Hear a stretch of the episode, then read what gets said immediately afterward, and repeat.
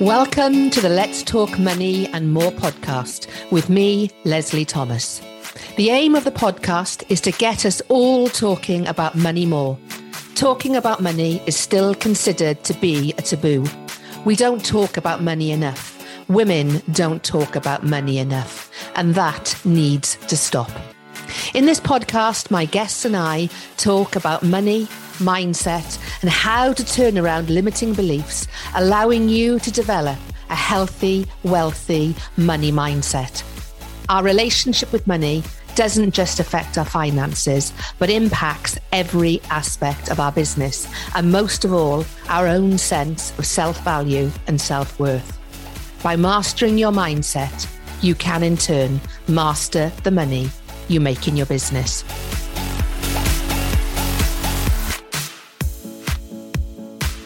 Welcome to the latest episode of the Let's Talk Money and More podcast with me, Lesley Thomas. Today is a guest episode, and I'm looking forward to introducing you to Katie Colella. Katie is a multi award winning certified business strategist and mentor and meta ads manager. Katie helps women in business get from where they are to where they want to be by filling in their visibility and marketing gaps, helping with launches and growing businesses. She started her first business aged just 18 and has since started and sold a few businesses in product, service, online, and offline. Katie is a number one best selling co author, Thrive Global contributor, and she has a foundation degree in social media and been awarded multiple business awards. She lives in South Wales with her husband and two children. She also is a stepmom to three. Katie is passionate about freedom and helping women gain more confidence, overcome the tech, become more visible, and grow their businesses in a way that suits them. Welcome to the podcast, Katie. It's absolutely fantastic to have you on. Thank you so much, Lesley. Really happy to be here this morning. So I'm going to ask you the same question I ask all my guests. What is your money story? Okay. So I've been really overthinking this question. So you told me, you know, this, I, have listened to some of the podcasts, um, and everyone kind of initially goes straight to their childhood because that's where we develop the money story. Actually, like a few of the guests have said, isn't something you necessarily think about or give time to especially in the entrepreneurial world, it does get talked about a lot. I don't know outside the entrepreneurial world because I've never been in it. Um, and I kept, I'm really overthinking what am I going to say? What is my money story? And I, I've done the work, I've done the workbooks and thought about this. But I think the bottom line for me is that I've always loved money and I've always wanted it. And I've always wanted to um, have more of it in my life to give me the things that I wanted. I've always had this really strong work ethic, but it was to get the money for the things that I wanted. And then I started thinking a bit more about, you know, the what were we brought up with money? And I wasn't, I didn't have the whole, um, I haven't got the whole rags to riches story that a lot of people do have, and a lot, an awful lot of people um, that successful in business have this very rags to riches story, which is somewhat of a hang up of mine in some ways because I almost feel like you need that rag story, if that makes I sense. I don't have it either. No, I don't have it Do you know what I mean? So many people have it. And yeah. I've, I've, been told you can't have press and you can't have this. I've probably got some random hang up there somewhere as well. But had a nice, very nice upbringing, traditional working class family. We didn't want for much. We certainly weren't rich by any means, but we didn't go without. You know, we we were always fed and watered and, and, and had a home, a roof over our head. So we were very lucky in that sense. Um, very much brought up with the you need to work hard to make money type ethics, you know. Um, like I said, working class kind of South Wales family. So generations of past miners and things, I guess, yeah. and where you had to work very, very hard to earn money. So that's been one of my biggest, I think, beliefs going forward was that I have to work very, very hard to earn money. And when the work, not to say I haven't worked hard all my life to get to where I'm at, but certainly, if I'm earning money and I don't feel it's really, really hard work, I can still have a huge issue with that. Yeah. Um, but also, like I said, I've always I've always loved money and what it gives me. And for me, it's very much about the freedom. That is what I'm all about is having that freedom. So for me, it's it's something joyful to be able to help me get there. I don't think money buys you happiness, but I do think it helps get those things that can bring you happiness in one way or another. Um, you know, I'm quite a positive person anyway, but you know, I've also had the belief I could make money because I've been self-employed from 18 and family members around me were self-employed. So for me that wasn't an issue either starting out in business. It was just like a normal thing. Yeah of course i can do it for myself. Um, but i remember being told things like probably the usual you know money doesn't grow on trees and so forth. Um, and that type of thing and you have to work hard and that rich people weren't very nice people was something that i certainly seen as a child um, but yeah the whole money mindset thing and, and working on yourself with money certainly something that i feel strongly about, and I feel it pops its head up in one way or another along the way. So yeah. I had a recent experience. Um, I was at an event with Charlie Day, and I it was very last minute. I decided to go to an event of hers because I was in Birmingham with a client, and I thought, oh, I can make this happen. So I decided to stay overnight, but instead of like booking like myself a nice hotel, I just automatically booked something really cheap and cheerful because that was just the mentality of what I'd probably always done. Um, and I ended up in this awful ibis that was the worst hotel literally I've ever stepped foot in. It was horrific. And I'm not a snob, I'm the furthest yeah. thing from a snob, but it was horrific. And it had like a child's um, stool and lime green that you were stuck to. It was one of these really hot days we've had this summer. Um, the aircon was non-existent. I was literally sat there in pants and a t-shirt, like sweat box. It was horrific. And I started writing this email to my list about saying, you know, these things. I'd literally just had the biggest financial month of my business, um, you know, all these big wins. And then I was booking like the cheapest hotel I could find. Um, and I just thought, wow, clearly there's still some deep rooted issues of why are you paying more for something that you can have for a lot less money and buy the cheapest things. And I didn't realize that was something that was clearly inbred in me. Um, so anyway, half a bottle of wine later, I just booked the um, Belfry and an Uber and took myself out and had a lovely, lovely evening sat in the Belfry. Um, so it's something I'm more aware of, I guess. But and yes, that's, that's probably it is. Yeah, I think it's having that you know you can i did have the choice and that's lovely don't get me wrong but i had the choice to actually make that change yeah and and a, it's the awareness, but B, it kind of comes down recognizing what your values are as well, and mm-hmm. maybe having a question with yourself, you know, with regards to values. You know, I've said on this podcast before that Warren Buffett, who was one of the richest men in the world, you know, he's got many, many billions of pounds. He's mm-hmm. never bought a brand new car. He's always had old bangers because to him, he sees no value in a brand new car. Yep. Whereas to somebody else, me, I love a brand new car, even though I know the minute it goes off the forecourt, it loses 20%. But for me, the smell of a brand new car yeah, and getting feeling. used, yeah, all the features and everything, yeah. which which I never ever use. But I think it, it is recognizing what's serving you and what's not serving you. And you've yes. clearly now got that awareness of actually that wasn't serving me. I'm going to make a different decision. So that's yeah. a really good thing.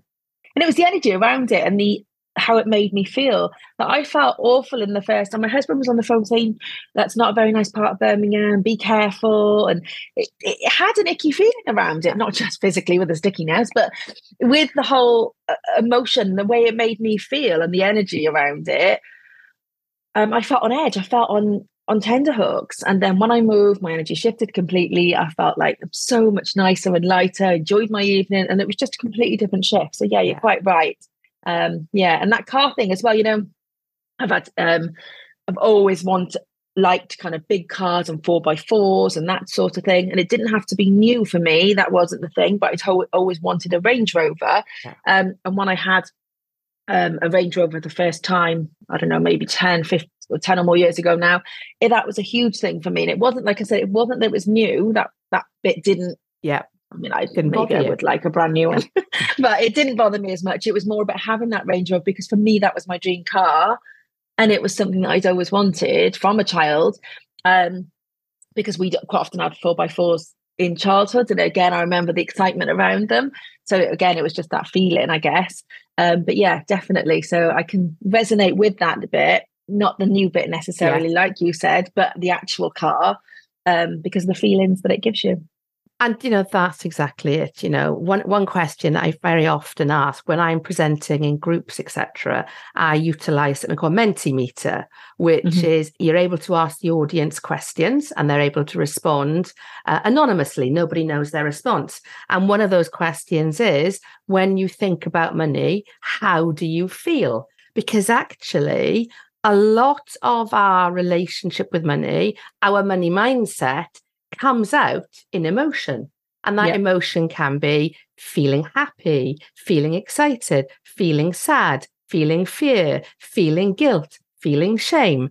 And it's those feelings that money gives us, which actually is not money giving us those feelings. It's us creating those yeah. feelings based on how we're feeling about ourselves. Our sense of self worth, our self value then gets imprinted on our relationship with money. So I think once you identify that sense of awareness of how am I mm. feeling?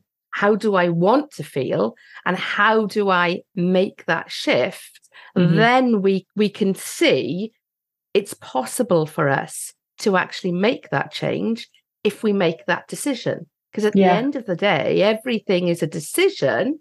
Just it's just which way is that decision going to go? Because doing nothing is a decision in the same way as doing something. Absolutely. Yeah. Something that I, I love about you, Katie, and, and you know, we had a, a short conversation before we started recording. I came into business having spent 20 years in corporate life. Mm-hmm. You've never worked for anybody else. Why did you make that decision? I think because um I mean maybe I could and I I, I did I was brought up with um a lot of family members being self-employed. So for me, I think an awful lot of people at that age, it certainly, you know, how old am I? 42. So 20, 20 plus years ago, it wasn't an option or people did, it wasn't the done thing. It wasn't the done thing. You went to school, you went to university potentially, then you kind of got a job. It wasn't the done thing. Whereas for me, it wasn't anything out of the ordinary. It was quite a normal kind of route to take.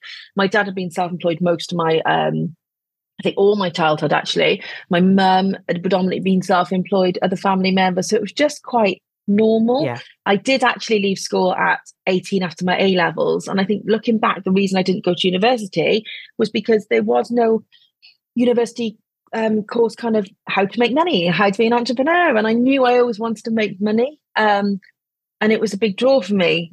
It still is, I guess. I still have quite a, a a positive, I, I guess, relationship ish with money. Um, so for me, I got offered, I did go into employment for nine months and I did do a stint in my 20s for a few years of employment.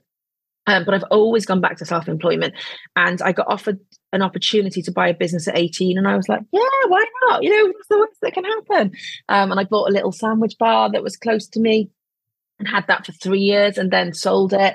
Then went back into employment for a few years in my early 20s and then was like, oh my goodness, no, I, I need to be self employed. That was just my calling and something I just absolutely adored doing. So, done loads of different things then over the years, kind of product, you know, in person, online, service based, done them all. Um, so, I just think there was always a belief that I could make money doing that um, and a bit more in control um, of my own kind of future to a certain extent, yeah. I guess. Yeah. And I think that is the thing that, you know, as a business owner, as an entrepreneur, that sense of control of your time, that sense of freedom to make mm-hmm. the decisions that work for you and your family. I think sometimes that is underrated. I think a lot, yes. you hear a lot of conversation about, you know, the highs and lows of being an entrepreneur the lows very often mm-hmm. being mm-hmm. that you don't get that you know, that salary that paycheck you know at the end of every month you have to you have to make things happen to get the money but actually that sense of freedom that sense of being the mistress of your own destiny that feeling is like no other isn't it absolutely and i think you know, freedom is my number one value. And anyone that kind of follows me on social and stuff will get that impression straight away from it. You know, it's what I'm all about. And I think when I had my um, younger children, I started a business. We had a guest house, um, and my husband and I decided that that would be the best thing to do. You know, real lifestyle business, bring our children up alongside um, the business. I mean, anyone thinking of doing it, it's like the hardest thing in the world, mm-hmm. actually. But when we sold that, it did give us what we we looked back at it, and it had been a really difficult few years. We had two children in 21 months, and I had three stepchildren as well. So we had, I think there was five under 12.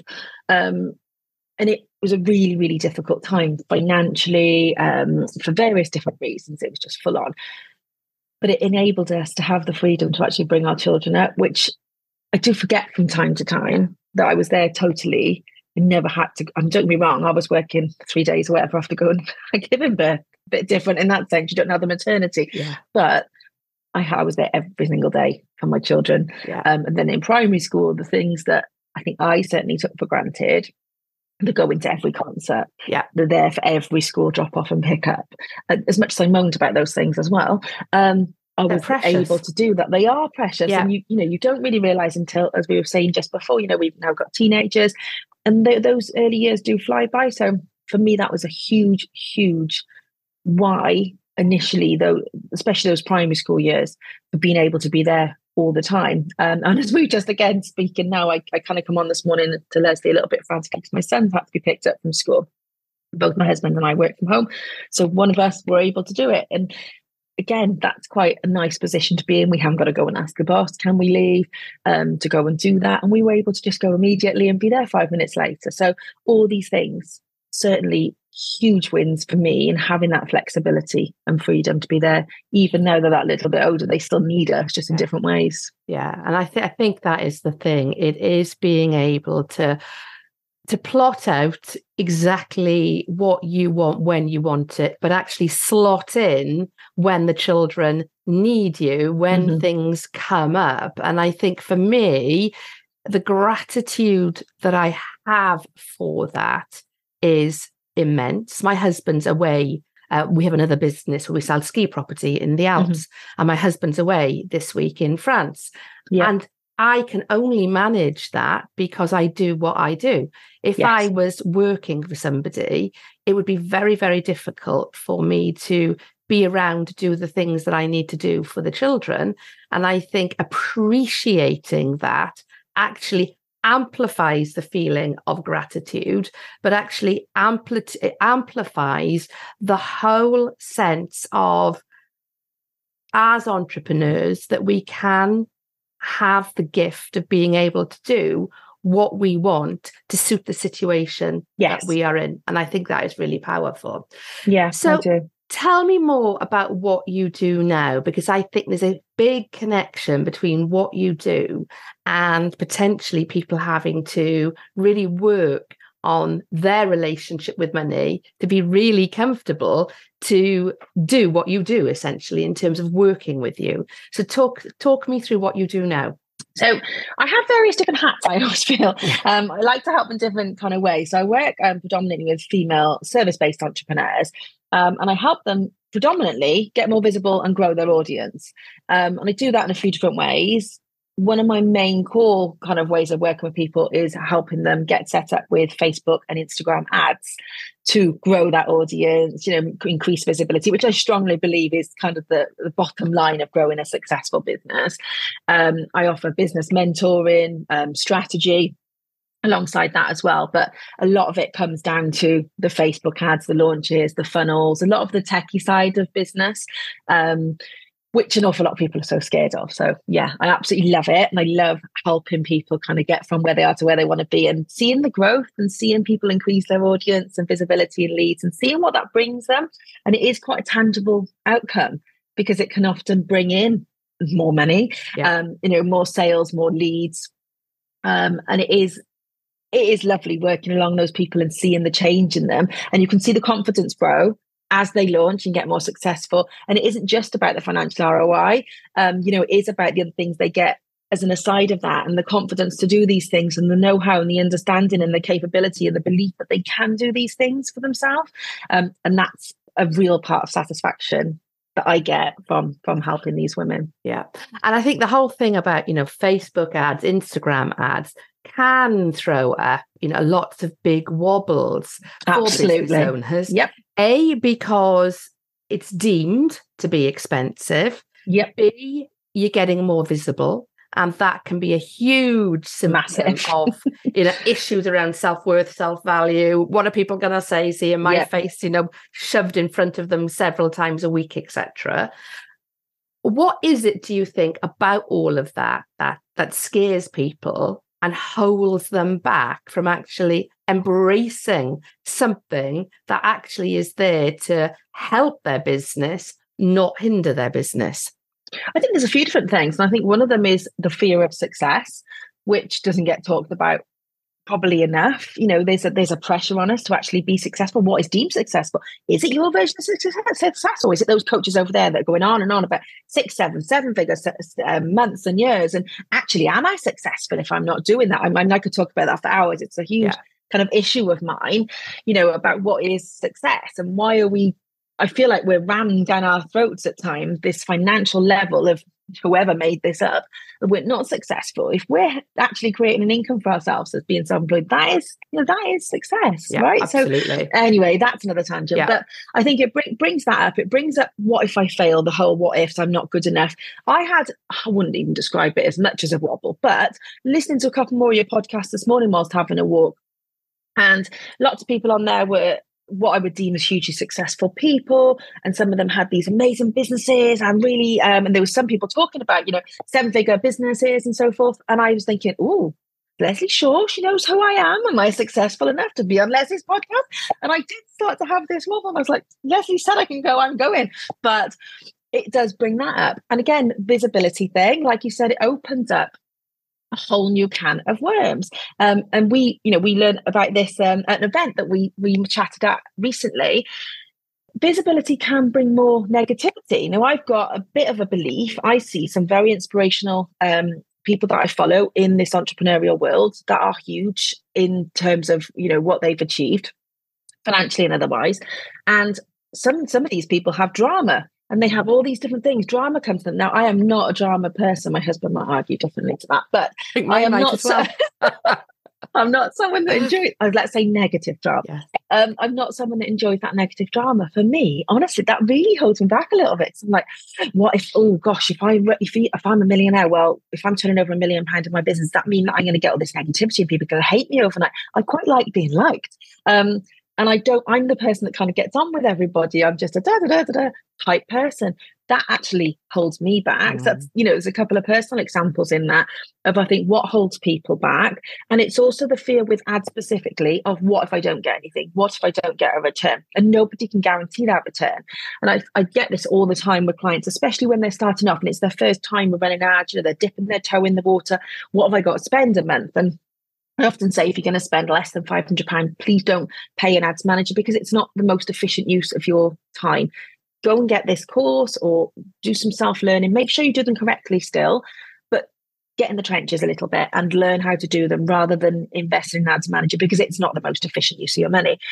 Um, and people say, well, that's still a lot of money. I said, I'm not, dis- I'm not, not, Not disagreeing with that. Yeah. But at the end of the day, you know, you have to have some budget as a, a, a, um, a business owner, which not everyone kind of understands. And I think if you've been around a long time as well, what we used to get completely free from Facebook and Instagram in terms of reach and so forth, Not anymore. we're now ha- we don't. You No. just don't. It's a completely different world. So you do have to pay to reach even the same people that you might have done for free. Now that's just a shift in the mindset and, and the way it is. That's just life and business. And I actually do believe you need to have a marketing budget. Where you chose to choose to put that, I'm not saying Facebook ads is the only answer. I 100% agree that there's a million different options for visibility. Facebook ads is just one of those powerful ways of doing that. It, and people need to understand yes, you will get some leads, you know, from your ads. I'm not saying they're necessarily going to turn to return on investment, a financial return on investment immediately. I can't guarantee that. Nobody can. exactly. Um, but it's also the longer journey now. Years ago, you could put something up and say, Hey, I'm so and so, here's my thing, buy my thing. And they might buy your thing. Nowadays, you need that connection, you Yeah. need the touch points, you need the nurture, you need people to resonate with you, you need to see your face, hear your voice, etc., etc. And I think more and more that journey does need these touch points. So I keep saying to clients, you know, the people you're putting in the pot now, they might not convert right now, but keep nurturing, keep giving value, showing you're the expertise, keep showing up, and then they might convert later down the yeah. line. Um, and I think that's a really important message when it comes to Facebook ads because there's loads of negative and they don't work for me. The amount of people that tell me they don't work for them. And when you get to the bare bones, it's because they haven't done them properly. They've just boosted a post for £50 and then got nobody bought my £10,000 offer. And I'm like, what did you expect? Are you surprised? Exactly. Yeah. yeah and, so. and I, do, I do think as well, there, it, there is a bit of a mindset that running your own business, creating that sense of know, like, and trust mm-hmm. is a very, very quick thing when mm.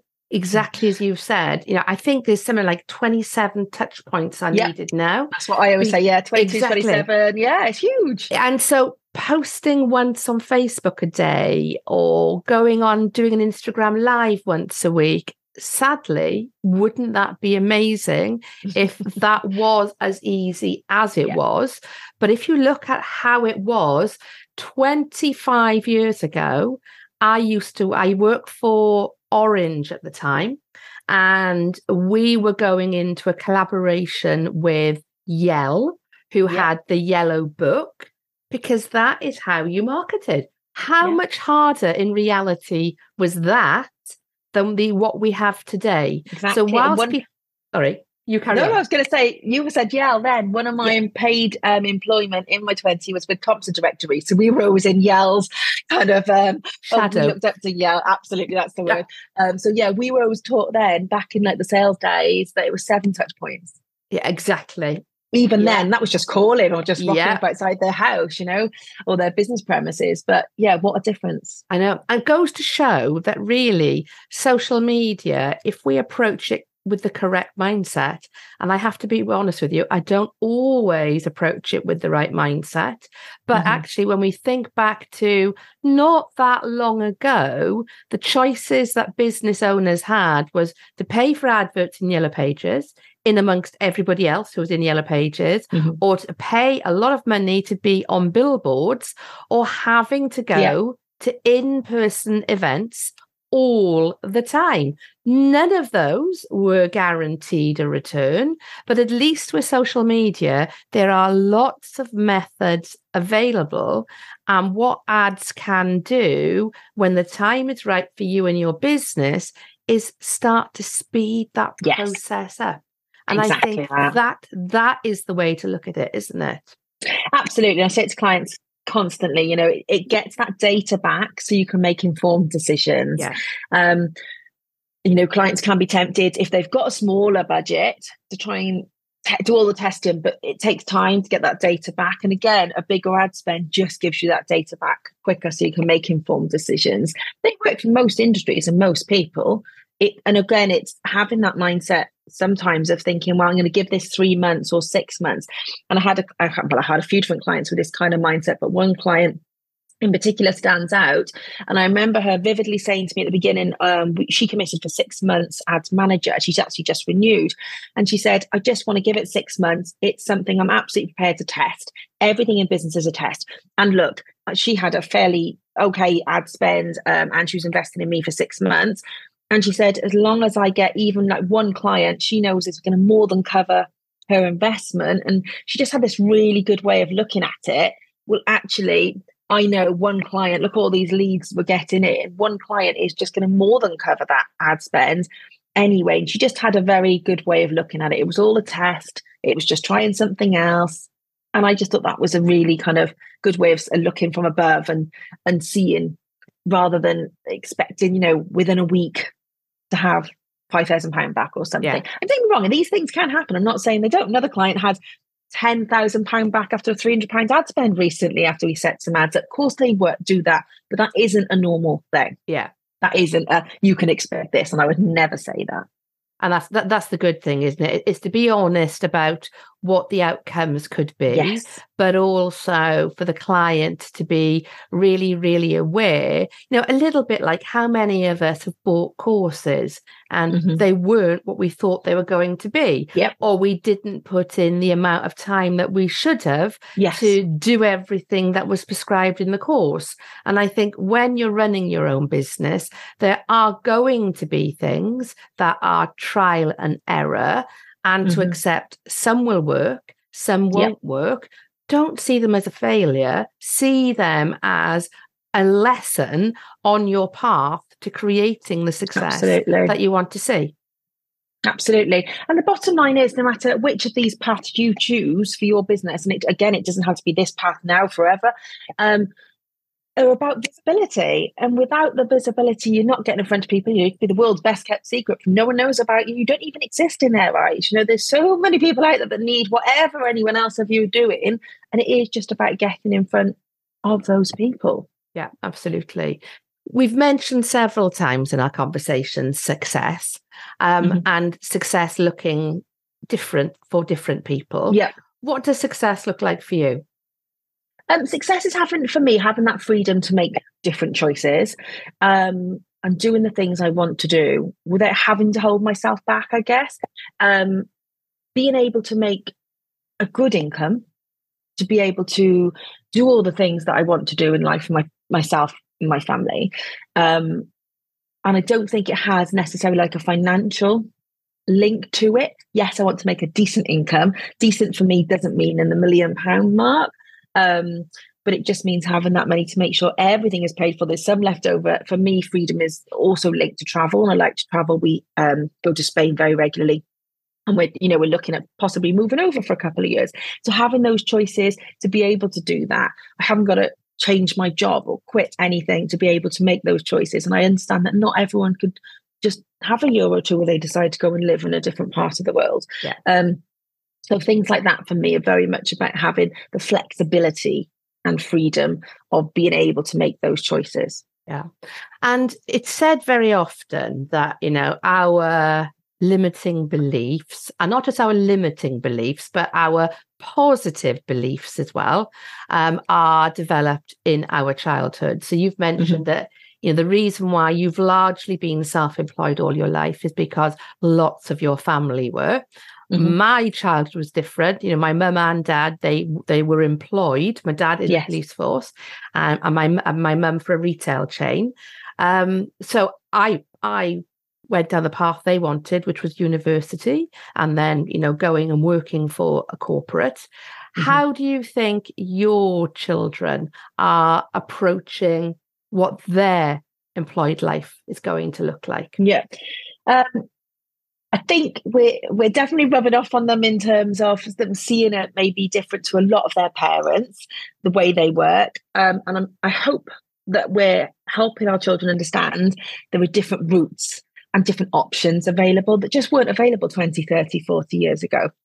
Um, and different ways of working. And the fact that I can work from anywhere I, I, often say to my children, you know, you, you have these options to be able to work from anywhere. These options didn't exist. You know, my job didn't exist. Um, what I do now didn't exist 10, 15 years ago. What my husband does didn't exist 10, 15 years ago. So the, the options available to them. And my, my daughter came home um, from school recently and she was told, I think it was 75% of the jobs that their generation, she's uh, 14, their generation are going to have don't even exist yet. So it's difficult for them to plan, you know, yeah. what their future is going to look like when there's so much pressure at six, of 14, 13 to choose their GCSE options yeah. and so forth and map out their life. Um, that actually most of them, their jobs and positions and businesses don't even exist yet. So you know the, the entrepreneurialism is definitely growing and i think a lot more people are going to end up working for themselves. And it is something that i try and rub off with the children because i think you have so much more choice and flexibility working for yourself.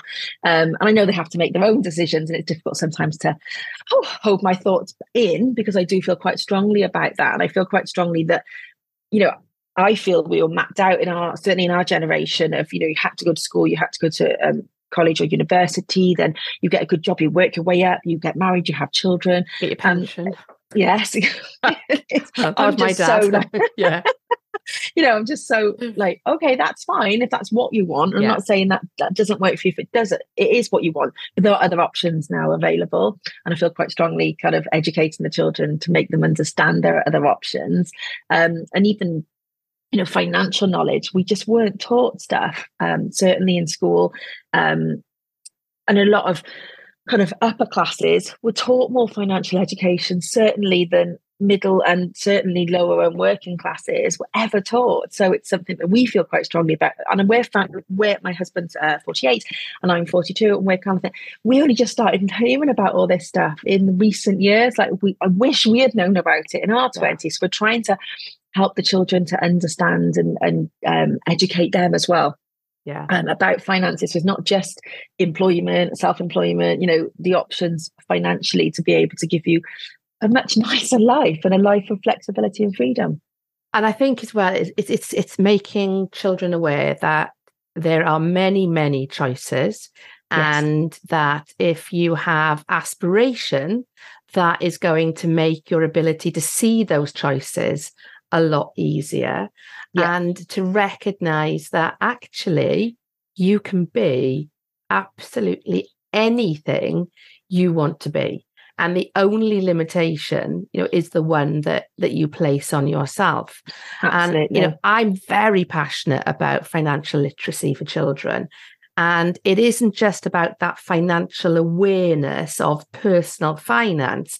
It is actually that connection between money and your mindset because Yeah. i think successful people are not born they are created, they are developed, and they're developed as a result of their parents making them aware of the choices out there, but them Mhm. having the belief in themselves that they they truly can make a decision. I want to go for that, yeah, and they go for it, and just giving them that sense of empowerment, that Yes. real sense of the art of the possible. So they don't feel, well, my grandparents were this, my parents were that. So I'm going to be that as well. Rather than, you know, actually going well, do you know, I've got a bigger vision than that. This is what Yeah. I want to do. And really helping them to switch on that switch. Because I think as parents, that's what our job is to help our children to turn on that switch and to believe that absolutely anything is possible for them. absolutely. Yeah. I, th- I, go- I completely I couldn't agree more with everything you've just said. And I think it's I find it's quite pivotal sometimes with things like Mother's Day or birthdays. You know, the children over the years have seen, you know, working for myself and they've written me such beautiful notes and said, You worked so hard, you know, to build your businesses and um, you really do inspire us. And they could just be totally playing me. Um, but hopefully not. that, has, hopefully that has rubbed off and hopefully that is true and that's a lovely message you know what a bigger why could that be Yeah. than to um, inspire your own children so they go forth and absolutely have that belief you know we both tell them constantly our children are always very much brought up with you can do anything you know and it is down to your your just your own belief in that and so forth so yeah couldn't agree more Yeah. And I, I have told this story a couple of times. So hopefully my audience won't be bored by this, but I was so blown away by it. My 14 year old son, he's wanted to be an investment banker since he was about nine years of age. wow But, but about a month or so ago, he said to me, Mum, I've decided I don't want to be an investment banker anymore. I want to work for myself because I want to do for my, I want to be there for my children when they're growing up Oh. in the same way as you and dad have. oh my god Oh i my have cried And I, and even now, yeah you know, you because we don't actually have full awareness of the impact we are having on our children. Yeah, absolutely And to have that awareness that we can be around for them, that and actually for them to take us for granted, that's a privilege. It's a you're right, privilege for them to think, well, of course they're going to be at sports day. Of course they're going to be at the school play. Of course they're going to pick us up. And I know with my children, so when I went to that event you mentioned um, on Friday, I was away the night before at the social. And Yep. in the morning, I said to the boys, now remember, I'm not going to be here tonight. What? What, what, do you mean you're not going to be here tonight? because it's a rarity that I'm not there. And yeah, actually, it's a privilege, isn't it, to actually be able to be there in that way. Yeah, absolutely, quite right. Um, and I think sometimes we probably presume we take it for granted as much as the children, you know, do because we, if you've always done it, then you know, and there's always mum guilt and stuff like that, yeah. and I'm sure dad guilt, but there's there's always mum guilt no matter which way that you look at it i think. You know sometimes i've got i can work too hard and and want to work all evenings to work on the business. But that's one thing that i i've always taken from working for myself that i've loved is always being able to be there. So yeah so something i'm very grateful for. You're quite right. Yeah. And i think as well when you're running your own business if you are if you're running the right business and you're working in the way that you want to actually it can it can take over your life Yes. Because you enjoy it. It's not because you always have to do it, but because you have those sudden bright ideas that you want to put into action. Yes. Or you realize that there's something else that you you can be doing to make something else better, then we don't have great ideas nine till five. Those ideas can come in on a a Friday evening at yeah. 10 o'clock or a or a Sunday morning at nine o'clock. Not normally a Sunday morning for me, actually thinking about it. but I think they can be that almost, well, I thought you worked for yourself. So what what you're doing working on a Friday yeah. night or what you're doing working in the, you know, in the in the summer holidays or whatever. Well, it's because I love what I do. Yeah. I'm not constrained by nine till five. I've got I've got that sense of doing it when it works for me. Yeah, absolutely. I, my children will come in and say, "What? What are you doing? Why are you working now?" But like you said, if I, you know, if I've got something that I can do in ten minutes, I just want to map down or write down or whatever it is, you can have that choices. And you know, if, if I don't feel wonderful or I don't know, just decide I want to give myself a day off, I can. You know, within reason. Yeah. Um, but you do have that those certain choices, like you said, to work when it kind of suits you. And I know in the summer holidays, I tend to work or kind of six to 11 maybe and then i'll have the afternoons off pretty much. Yeah. Um because i i can kind of decide to map my days and weeks around the way i want to work and what suits me. Exactly exactly. Yeah. so what are you excited about next? Um, I'm really excited for the rest of 2023. So 2023 has been a big year for me in terms of I've really decided to push through some barriers and limits and beliefs and things that were holding me back.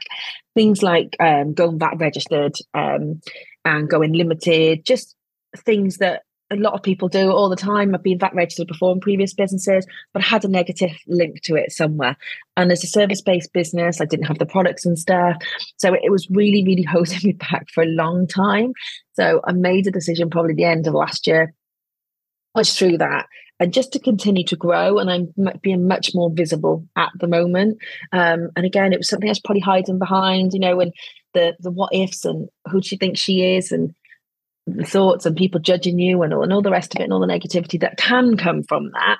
I think I was doing it to myself. Mm. So yeah, becoming more visible, putting myself out there, um, and also looking into working with like corporates and things, which I've never done, and it's such a new world for me. It's way out of my comfort zone. Um, and looking to kind of get help more people in, you know, and getting yeah, just help more and have a bit of a bigger ripple effect on who I'm working with. And your visibility is definitely increased because I'm seeing your adverts all the time. So oh, that's good. goes to show it's absolutely working.